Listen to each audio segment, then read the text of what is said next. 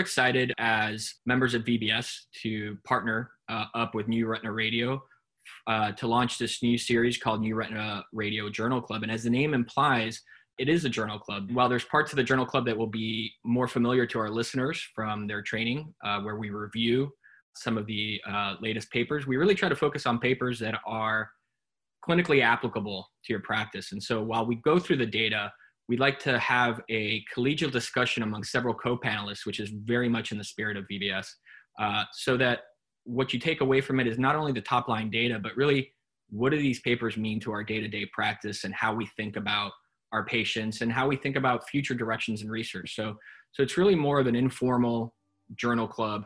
We try to not get so much into the nitty gritty and really have a good group discussion uh, in a way that's easily digestible for our listeners and reviewers. It is my distinct pleasure today to be joined by three uh, colleagues and friends. First, we have Cynthia Qian, who is an assistant professor uh, and uh, director of the Pediatric Retina Service at the University of Montreal in Canada. We'll be joined by Christina Weng, who's an associate professor of ophthalmology and fellowship program director at the Baylor College of Medicine Cullen Eye Institute. And last but not least, we have Basil Williams, who is the director of ocular oncology and an assistant professor of ophthalmology at the University of Cincinnati College of Medicine.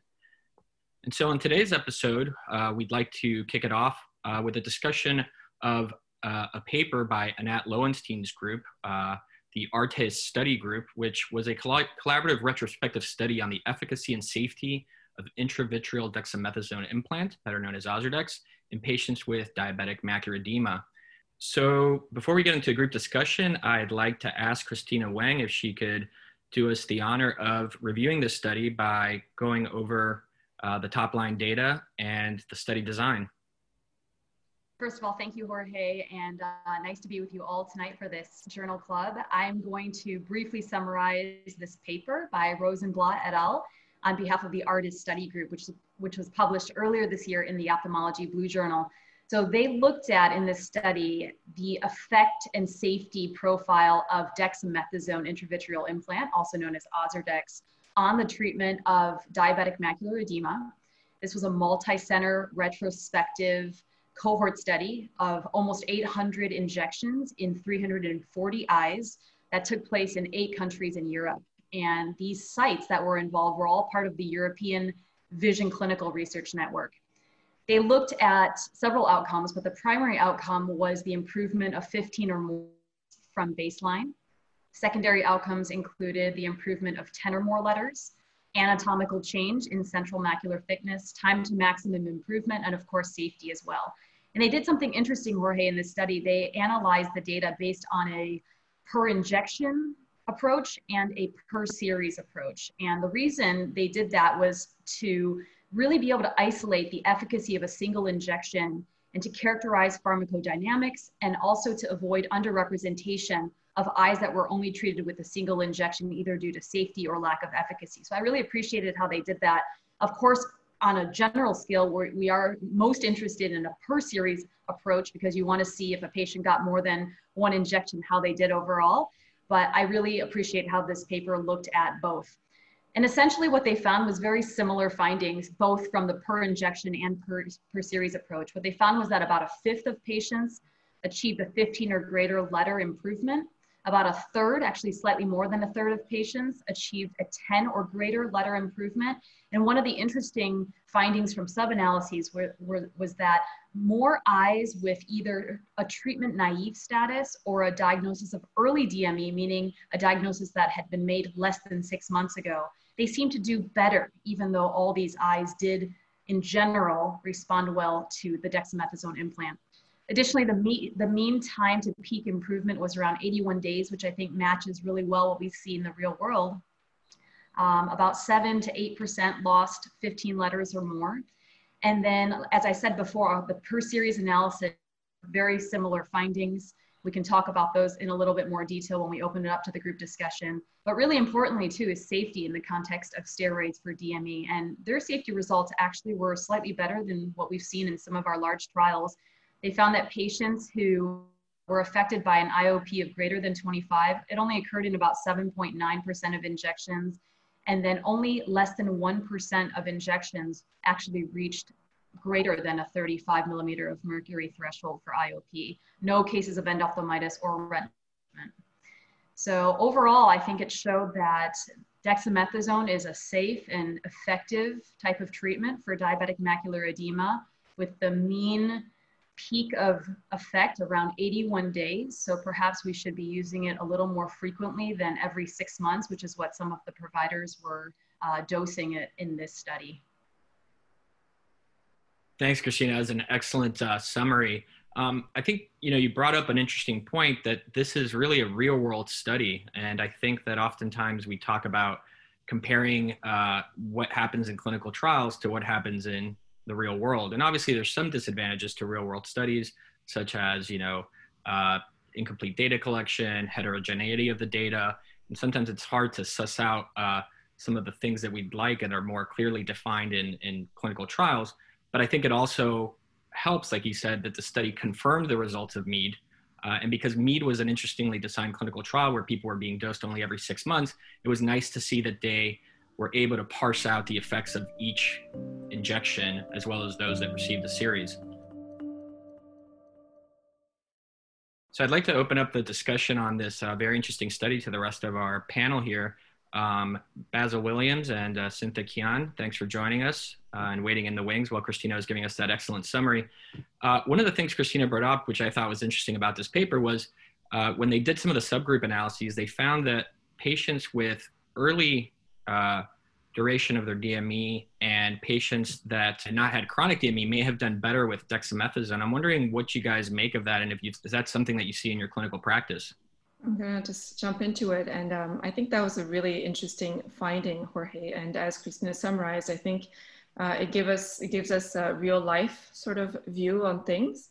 Um, and I think what it, uh, to me, what it kind of showed also kind of proved what we see in, in real life and in practice is that the timing of when the treatment gets started is important or is pertinent because as we saw in some of the values, even though the uh, final uh, decrease in retinal thickness uh, was not statistically significant between the groups for either um, early treatment or late treatment, it did make a difference in the amount of letters gained. So I think to me, it sort of um, echoes what we see that, you know, if we um, want to start treatment or have an earlier effect, timing at which the treatment is started does make a difference. Uh, even if, if, by, if we go by measurement parameters, it doesn't seem to make such a big difference. Yeah, it's an excellent point. And, Basil, I'm wondering if, if you can talk to us a little bit about what you thought about the efficacy findings as far as, uh, you know, the retinal thickness uh, kind of peaking at three months. And how does that uh, translate into what you do in practice as far as how often do you dose dexamethasone? Right. So i treat a little bit uh, based on the individual patient. I will uh, initially follow them up four weeks later or so check their pressure see what they're doing uh, from a central macular thickness and vision standpoint and then I'll probably consider re-injecting maybe somewhere around three to four months, depending on how much edema is left and kind of where uh, they stand at that point. And I think it makes sense that the peak effect is around three months. Um, I, I definitely don't like to wait a full six months as was done in the MEAD study in most of my patients. Um, and then if they do well at the three month mark, then I'll consider extending things out a little bit further uh, for their next follow up and potentially for their next injection.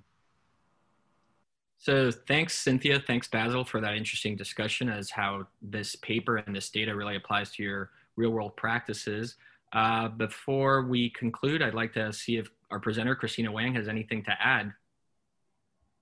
Well, I think Basil and Cynthia made some excellent points, Jorge. You know, when you're looking at steroids in general and the treatment of diabetic macular edema, and I think all of us on this, you know, podcast really do integrate that into the care for our DME patients.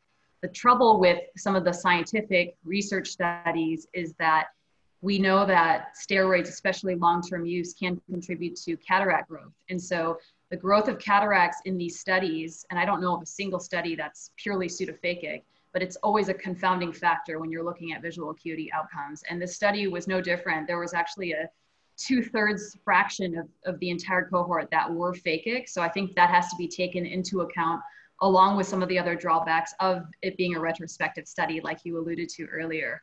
But I still think it was a really strong study, like you said. I think the results really matched and corroborated what we saw in the MEAD phase three trials, where about 22% of patients who were treated with dexamethasone gained 15 or more letters. So that was encouraging to see that that is happening in the real world. I think what I take away in terms of practical pearls from this paper by Rosenblatt et al. are number one, DME, while it's not an urgent type of condition that you have to treat same day or same week necessarily, I think there really is a time sensitivity to the disease. And I think that oftentimes we're too complacent with it. We let persistent DME sit around for too long because it doesn't strike a sense of urgency the way, you know, say neovascular AMD might in us.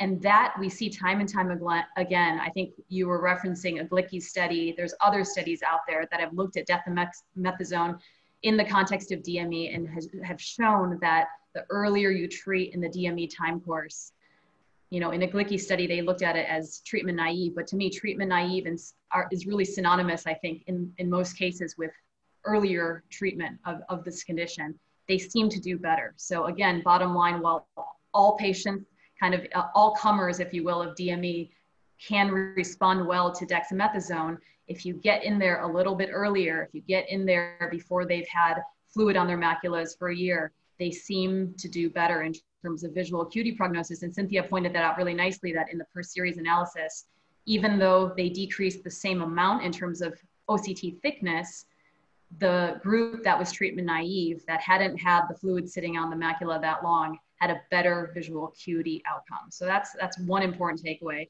And you know that I really emphasize that because as we've seen from like Protocol T, a third to two thirds of patients have persistent DME even after six monthly anti-VEGF injections. And so it's very important for us to think outside the box if we have a patient that is not responding the way we feel like they should be. Consider steroids. The other thing I just want to quickly point out as we wrap this up is I thought it was really striking how this is a European population, and a third of their patients in this cohort were treatment naive and received dexamethasone as treatment. And I think that really differs vastly from uh, what we, you know, American retina specialists do here. I don't think you would see that high of a proportion. We don't have great data looking at steroids as a primary therapy for DME, but it's a really interesting difference that I just wanted to point out. Thanks, Christina, for that excellent summary. And, I, and I'd like to emphasize that you know these real world studies uh, like this study uh, from the study group as well as some of the real world data that's been published on fluocinolone uh, are important because the registration trials for these drugs were often started before anti-vegf therapy. And so they were not uh, designed in a way to be compared head to head. And so the treatment intervals were usually much longer. And so there's there's more to glean from more of these real world studies like the user study and the paladin study for fluocinolone and this study. Uh, and so uh, i'm glad that we were able to not only discuss this paper but i thank you i thank Th- cynthia and basil for uh, translating what this paper means to your day-to-day practice. We uh, encourage you to download this podcast wherever you download your podcasts. And please don't forget to subscribe and rate us uh, so we can improve future content